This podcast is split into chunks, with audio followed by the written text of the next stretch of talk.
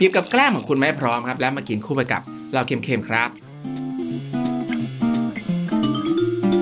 เราเค็มๆวันนี้นะฮะมาในเมนูคาร์บอนไดออกไซด์หนึ่งตรึงก็คาร์บอนไดออกไซด์นะคุณผู้ชมน่าจะรู้จักกันดีอยู่แล้วมันก็เป็น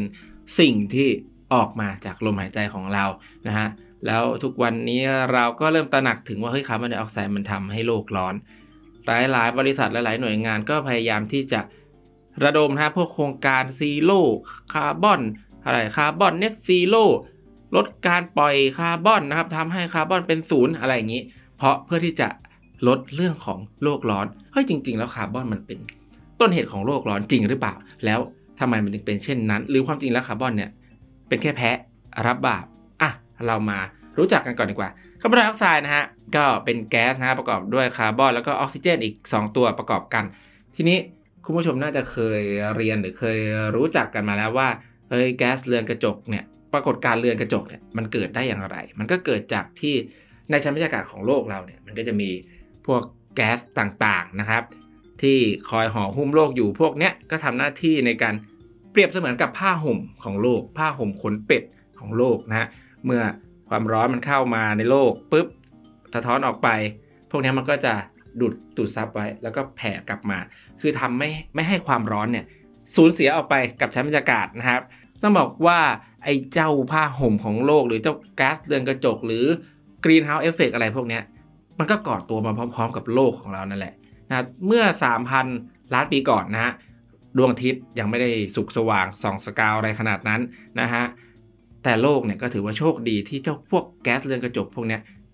ช่วยนะครับในการดูดซับความร้อนนะฮะแล้วก็ไม่ให้ โลกเนี่ยสูญเสียความร้อนจนมากเกินไปทำให้โลกของเราเนี่ยเป็นดาวเคราะห์นะฮะที่มีน้ำอยู่ในสภาวะของเหลว และหลังจากนั้นก็ทำให้เกิดสิ่งมีชีวิตขึ้นมาในปัจจุบันนั่นเอง ทีนี้คุณผู้ชมอาจจะสงสัยว่าอ้าวคาร์บอนไดออกไซด์มันก็ดีดิมันก็มีประโยชน์นี่ทำไมอะมันก็ช่วยทำให้โลกเรามีน้ำช่วยทำให้มีชีวิตไม่ใช่หรอ ใช่ถูกต้องนั่นแหละถูกต้อง แล้วเราจะกำจัดคาร์บอนไดออกไซด์ทำไม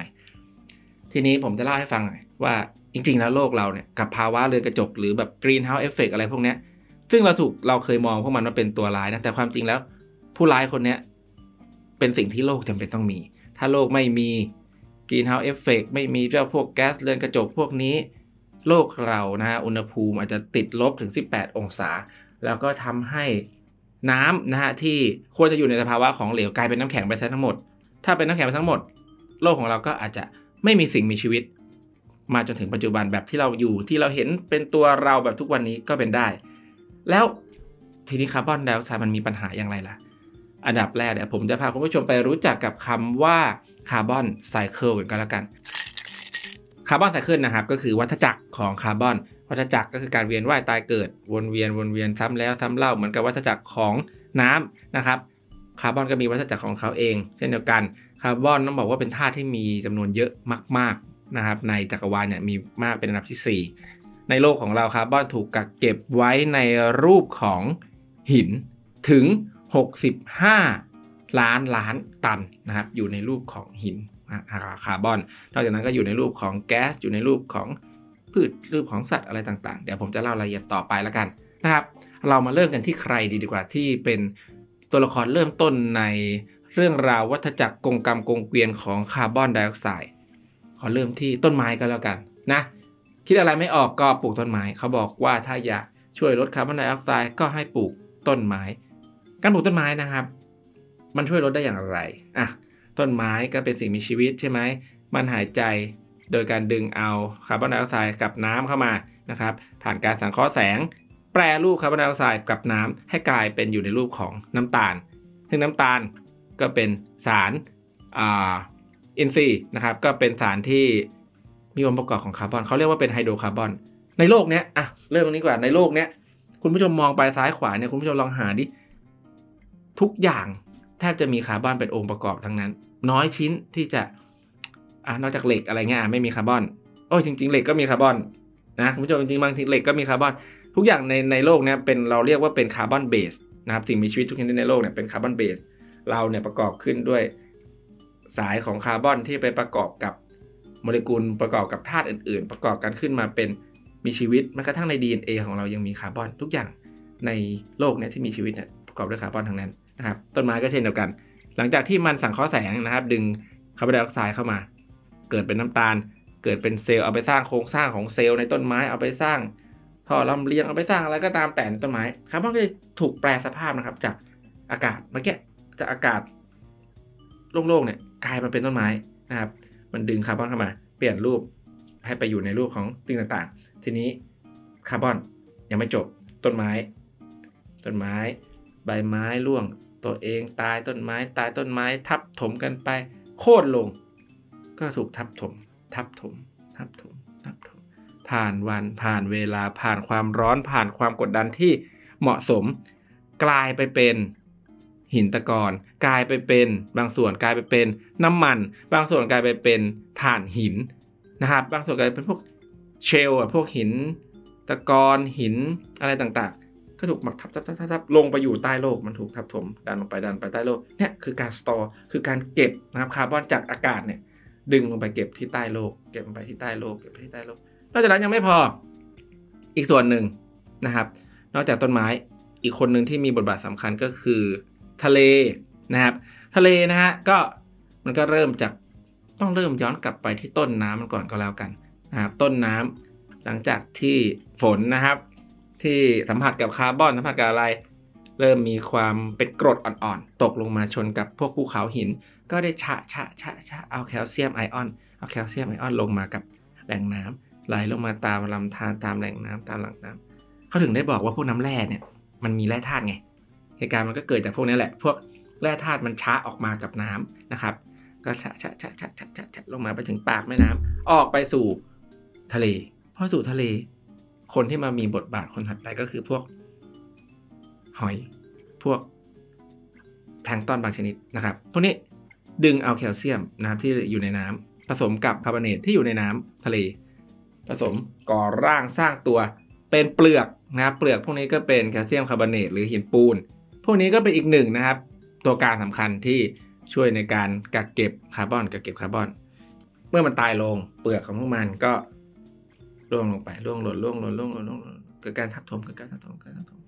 กลายเป็นหินปูน นี่ก็คือเนี่ยคาร์บอนมันถูกเก็บไปอยู่ในรูปของหินรูปของหิน เฮ้ยถ้าจะถามว่าแล้วงี้คาร์บอนไม่หมดเหรอไหนบอกเป็นวัฏจักรแล้วมันจะกลับมาอีกทีเมื่อไหร่มันจะกลับมาอีกทีหนึ่งนะครับ ก็เกิดจากปรากฏการณ์ของพวกภูเขาไฟ ภูเขาไฟพอมีปรากฏการณ์ทางภูเขาไฟภูเขาไฟระเบิดปุ้ม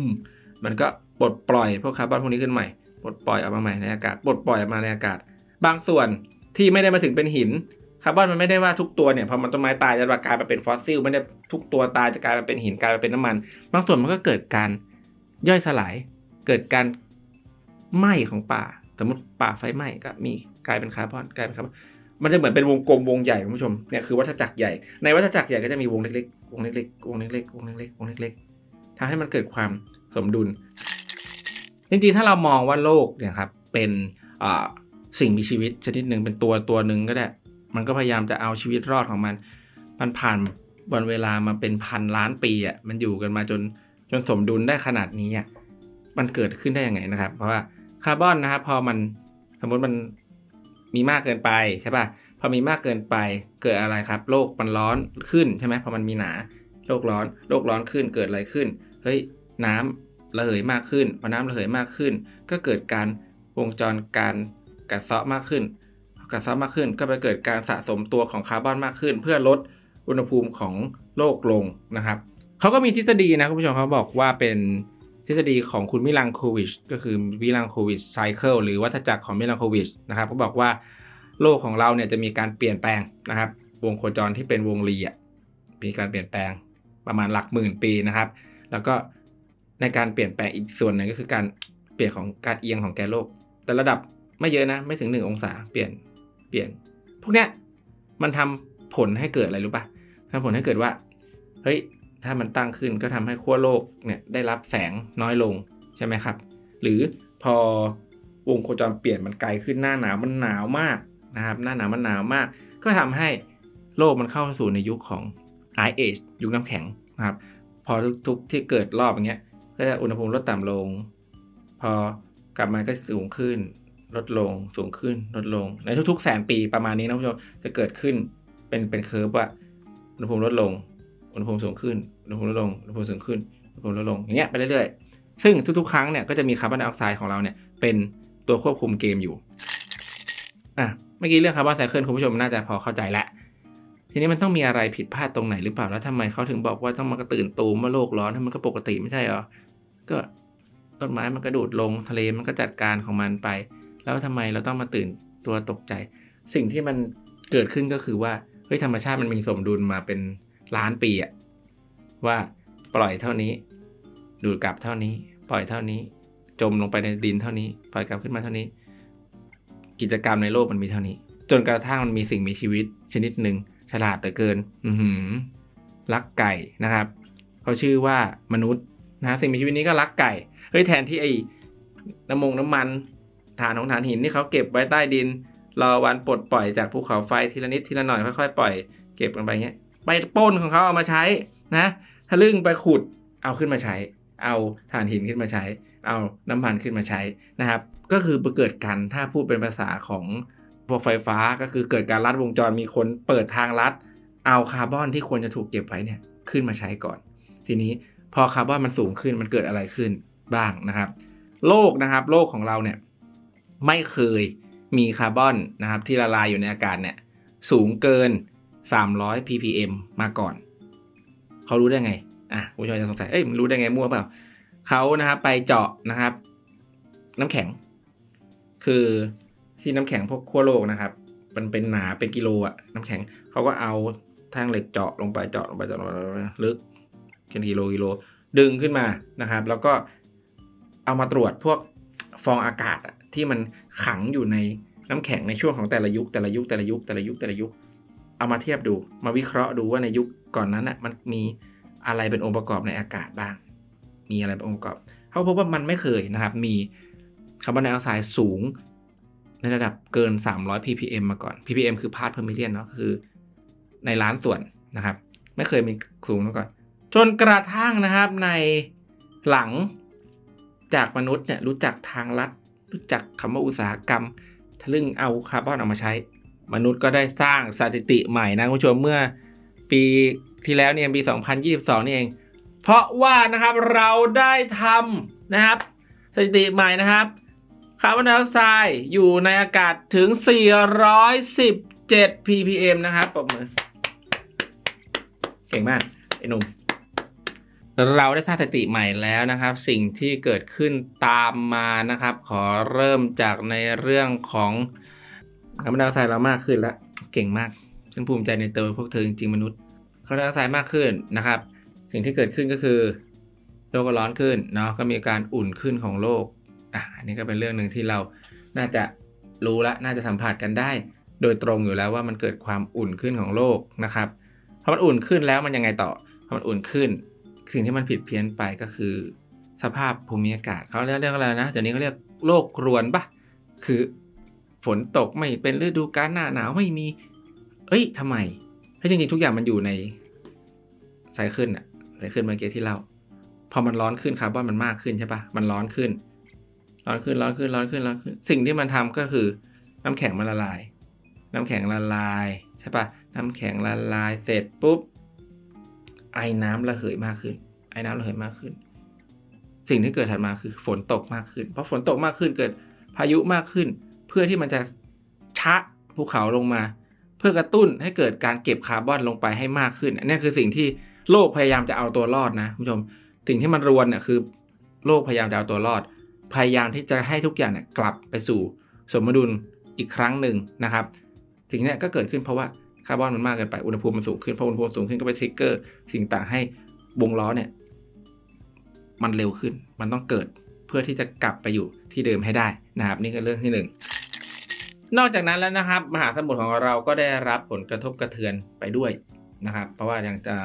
ฝนนะครับเวลาฝนมันตกลงมา มันก็ผ่านชั้นบรรยากาศออกมาในชั้นบรรยากาศที่มันมีคาร์บอนไดออกไซด์มาก มันก็ไปละลายอยู่ในน้ำคาร์บอนไดออกไซด์ละลายในน้ำก็กลายเป็นกรดคาร์บอนิกนะครับเป็นฝนกรดตกลงมาเพื่อกัดกร่อนสิ่งต่างๆเพื่อกัดกร่อนภูเขาจริงๆมันก็เป็นกระบวนการของโลกแหละเพื่อที่จะกลับเข้าสู่สมดุลของมันเพื่อจะแบบ พยายามชะต่างๆ เอาคาร์บอนลงมาเราคาร์บอนลงมา เพื่อที่จะเก็บสะสมคาร์บอนลงไปใต้ดินมากยิ่งขึ้น อะไรเงี้ยมันก็เป็นกระบวนการของเขานะครับเป็นวัฏจักรของเขา แต่ที่นี่ส่งผลกระทบยังไงมันก็ส่งผลทำให้มหาสมุทรนะครับ ตอนนี้บอกว่ามหาสมุทรเนี่ยมีฤทธิ์นะครับเป็นกรดมากขึ้น หรือมีค่า pH นะครับลดลง 0.1 แล้วตอนนี้นะครับ ก็สมผลให้พวกสัตว์ที่มีเปลือกต่างๆนะที่อยู่ในทะเลอะพวกหอยอะไรพวกเนี้ยก็ เริ่มที่จะมีลักษณะที่แสดงออกมาแล้วว่ามีความผิดปกติก็คือ มีเปลือกบางหรือเปลือกที่ควรจะใสก็ขุ่นนะครับพวกสันที่ควรจะเป็นคมๆก็ไม่คม เริ่มมีการเปลือกกร่อนนะอะว่าง่ายเปลือกมันเริ่มกร่อนนะครับ นี่ก็เป็นอีกหนึ่งเรื่องที่เกิดขึ้น ต่อมานะครับคนที่จะควรจะได้รับผลกระทบต่อไปก็คือต้นไม้หรือเปล่านะเพราะว่าต้นไม้เฮ้ยถ้ามันมีคาร์บอนมากก็มีอาหารมากมันจะโตเร็วโตเร็วโตเร็วโตเร็วหรือเปล่าก็จริง ถูกในทางทฤษฎีในทางโมเดลที่ทดลองเนี่ยจริงนะครับต้นไม้จะโตเร็วมากนะครับเพราะว่ามีคาร์บอนก็เหมือนมีอาหารมากก็อัดอาหารเข้าไปอัดอาหารเข้าไปมันก็โตเร็วโตใหญ่โตเร็ว แต่นะครับในความเป็นจริงมันไม่ใช่อย่างนั้นอะต้นไม้ไม่ได้ใช้คาร์บอนอย่างเดียวเพื่อเติบโต มันต้องมีแร่ธาตุมีน้ำมีอย่างอื่นต่างๆ นานาขึ้นไปอีกนะครับ เพราะฉะนั้นในทางทฤษฎีเนี่ยมันควรจะเป็นอย่างนั้นว่าต้นไม้โตเร็วพอโตเร็วก็ดึงคาร์บอนกลับมา เพื่อชดเชยคาร์บอนที่มันเยอะขึ้นในอากาศใช่ปะพยายามดึงกลับมาดึงกลับมาเพื่อสะสมลงใต้ดิน เป็นแบบเข้าสู่ลูปที่ถูกต้องอีกครั้งหนึ่งนะครับ แต่ว่าในความเป็นจริงแล้วมันก็มีปัจจัยอื่น ๆ ที่ทำให้ต้นไม้ไม่ได้โตเร็วแบบนั้น อย่างเช่น น้ำที่แห้งแล้งนะครับ หรือการจัดการอะไรของมนุษย์ หรือการที่มนุษย์เข้ามาแทรกแซงหรือสิ่งต่างๆนะครับ ก็ทำให้ปัจจัยพวกนี้ไม่ได้เกิดผลหรือควรจะเป็นเท่าที่ควรนะครับอะจริง ๆ นอกจากคาร์บอนมันยังมีสารตัวอื่น ๆ อีกที่เป็นหนึ่งใน แก๊สเรือนกระจกนะครับ ก็มีมีเทนนะครับ ซึ่งถ้าเทียบกับคาร์บอนไดออกไซด์แล้วนะครับ ก็เขาเรียกว่า global warming potential นะครับ ก็คือศักยภาพในการทำให้โลกอุ่นนะฮะเขาบอกว่ามีเทนเนี่ยมีศักยภาพเนี่ยมากกว่าคาร์บอนไดออกไซด์ถึง 27-30 เท่านะครับ ในขณะที่ไนตรัสออกไซด์เนี่ยนะครับมีคุณภาพมากกว่า ไม่ใช่คุณภาพสิ มีศักยภาพในการทำให้โลกอุ่นมาก มากกว่าคาร์บอนไดออกไซด์ถึง 273 เท่า ในขณะที่ตัวที่ร้ายๆนะครับผู้ชม CFC เนาะที่ย้อนกลับไปยุคประมาณ 30 ปีที่แล้วเนี่ยเขาพยายามรณรงค์ว่าเฮ้ยไม่ใช้สาร CFC ในแอร์ไม่ใช้สาร CFC ในตู้เย็นนะครับเพราะว่าเจ้า CFC เนี่ยมีศักยภาพนะครับในการทำให้โรคเนี่ยร้อนมากกว่าคาร์บอนไดออกไซด์ถึง 1,000 ถึง 10,000 เท่านะผู้ชม โอ้โหน่ากลัวมาก คุณผู้ชมจะเห็นว่านะฮะว่ามันมี แก๊สหลายตัวเนาะที่เป็นแก๊สเรือนกระจกที่ต้องรับผิดชอบร่วมกัน ก็เป็นว่าจะเป็นมีเทนในตาร์อกไซด์หรือว่าจะเป็นพวก CFC คาร์บอนไดออกไซด์ไอตัวแรกๆมัน ต่อให้มันมีอนุภาพร้ายแรงกว่าแต่บางตัวมันสลายได้เร็วกว่านะครับและบางตัวมันสามารถจัดการได้อย่าง CFC เนี่ยต่อให้มันมีเป็นพันเท่าหมื่นเท่าแต่ เราสั่งเลิกใช้ได้เราไม่ปล่อยได้ เราหยุดได้ เราใช้อย่างอื่นมาแทนได้ แต่คาร์บอนอะผู้ชมคาร์บอนไดออกไซด์คุณใช้อะไรมาแทนมันได้อะ คุณอยู่หายใจเหรอ อยู่หายใจก็ไม่ได้ป่ะไม่ใช่อะก็ไม่ใช่หรือทำยังไงจะจะไม่ใช่คาร์บอนในเบื้องในแบบทุกอย่างในโลกเป็นคาร์บอนทุกอย่างรอบตัวเป็นคาร์บอนแม้กระทั่งตัวเรายังเป็นคาร์บอนแล้วใด ๆ ในโลกล้วนคาร์บอนนะฮะทุกอย่างคาร์บอนไปหมดแล้ว เราจะทำอย่างไรดีกับการภาระตัวนี้ที่มันก็เป็นเรื่องที่ท้าทายนะที่แต่ละโลกในแต่ละประเทศในโลกเนี่ยพยายามที่จะเฮ้ยเราทำยังไงกับเรื่องที่มันเกิดขึ้นตอนนี้ไอ้สถิติที่มันสูงที่สุดตอนเนี้ย คุณผู้ชมมีความคิดอย่างไรตัวผมก็ยังคิดไม่ออกเหมือนกัน ต้องบอกว่ายากนะ เป็นโจทย์ที่ยากมากกับการที่จะทำให้คาร์บอนเนี่ย เอาแค่ ไม่ต้องลดลง ไม่ต้องลดลงจาก 417 เอาแค่ ไม่ต้องเพิ่มขึ้นอะ ขอแค่ทรงๆเนี่ยต่อไปต่อไป แล้วให้โลกมันจัดการตัวเองต่อไปเนี่ยคุณผู้ชมมีแนวคิดว่าอย่างไรบ้างคุณผู้ชมมีแนวทางนะครับ หรือว่าเราจะเริ่มต้นจากตรงไหนกันดีเนาะตอนนี้ผมเห็นมีอ่าบริษัทนะครับในต่างประเทศเนาะเขาชื่ออะไรบริษัทคาฟิกมั้งเขาเนี่ยก็เอาเจ้า cycle พวกเนี้ย ที่ว่าคาร์บอนมันเคยอยู่ในรูปของหินใช่ปะ่ะเขาใช้เนี่ยกระบวนการว่าเอาคาร์บอนนะครับคาร์บอนไดออกไซด์เนี่ยที่เกิดจากโรงงานอุตสาหกรรมเนี่ยมาละลายกับน้ำแล้วเอาน้ำสูบลงไปอยู่ในชั้นหินกักเก็บใต้ดิน เพื่อให้เจ้าคาร์บอนพวกนี้ไปทำปฏิกิริยากับแคลเซียมที่อยู่ใต้ดินชั้นชั้นใต้ดิน เพื่อเกิดเป็นแคลเซียมคาร์บอเนตกลับไปสู่ในรูปของหินไอ้นี่ก็เป็นไอเดียที่ดีเฮ้ยผมเพิ่งดูข่าวมาเฮ้ยมันดีอะอันนี้อันนี้เป็นไอเดียที่เจ๋งมากคือกำจัดคาร์บอนโดยเอาคาร์บอนเนี่ยไปอยู่ในรูปของหินกลับไปสู่ ที่ที่มันควรจะอยู่ก็คือเราลัดวงจรขึ้นมาจริง แต่เราก็ลัดวงจรกลับเนี่ยเฮ้ยอันนี้อันนี้ผมว่าเป็นไอเดียที่ดี แล้วคุณผู้ชมล่ะครับ มีไอเดียแบบไหน หรือเอาแบบหลุดกรอบไปเลยก็ได้ ไม่ต้องมีผิดไม่มีผิดไม่มีถูกคุณผู้ชมสามารถคอมเมนต์มา หรือว่ามีข้อสงสัยอะไรตรงไหนในตอนนี้นะครับ ก็สามารถคอมเมนต์มาถามได้ หรืออยากจะแนะนำติชมรายการนะครับ ก็แนะนำกันมาได้นะครับ ตอนนี้นะฮะก็มีคุณผู้ชมหน้าใหม่หลาย ๆ ท่านนะครับ เข้ามา ชื่นชมในรายการของเราเนาะรับชมรายการของเราดีกว่า ก็ถ้ายังไม่ได้กด Subscribe นะครับ ก็ฝากกดสักหน่อย ทีเดียวพอ อย่ากกดเยอะกดทีเดียวพอนะครับ แล้วก็กดไลค์ให้ด้วยถ้าชอบ ถ้าไม่ชอบก็กดไลค์ให้ด้วยก็แล้วกันนะครับสำหรับวันนี้เราหมดแล้วไปพบกันใหม่โอกาสหน้าสวัสดีครับ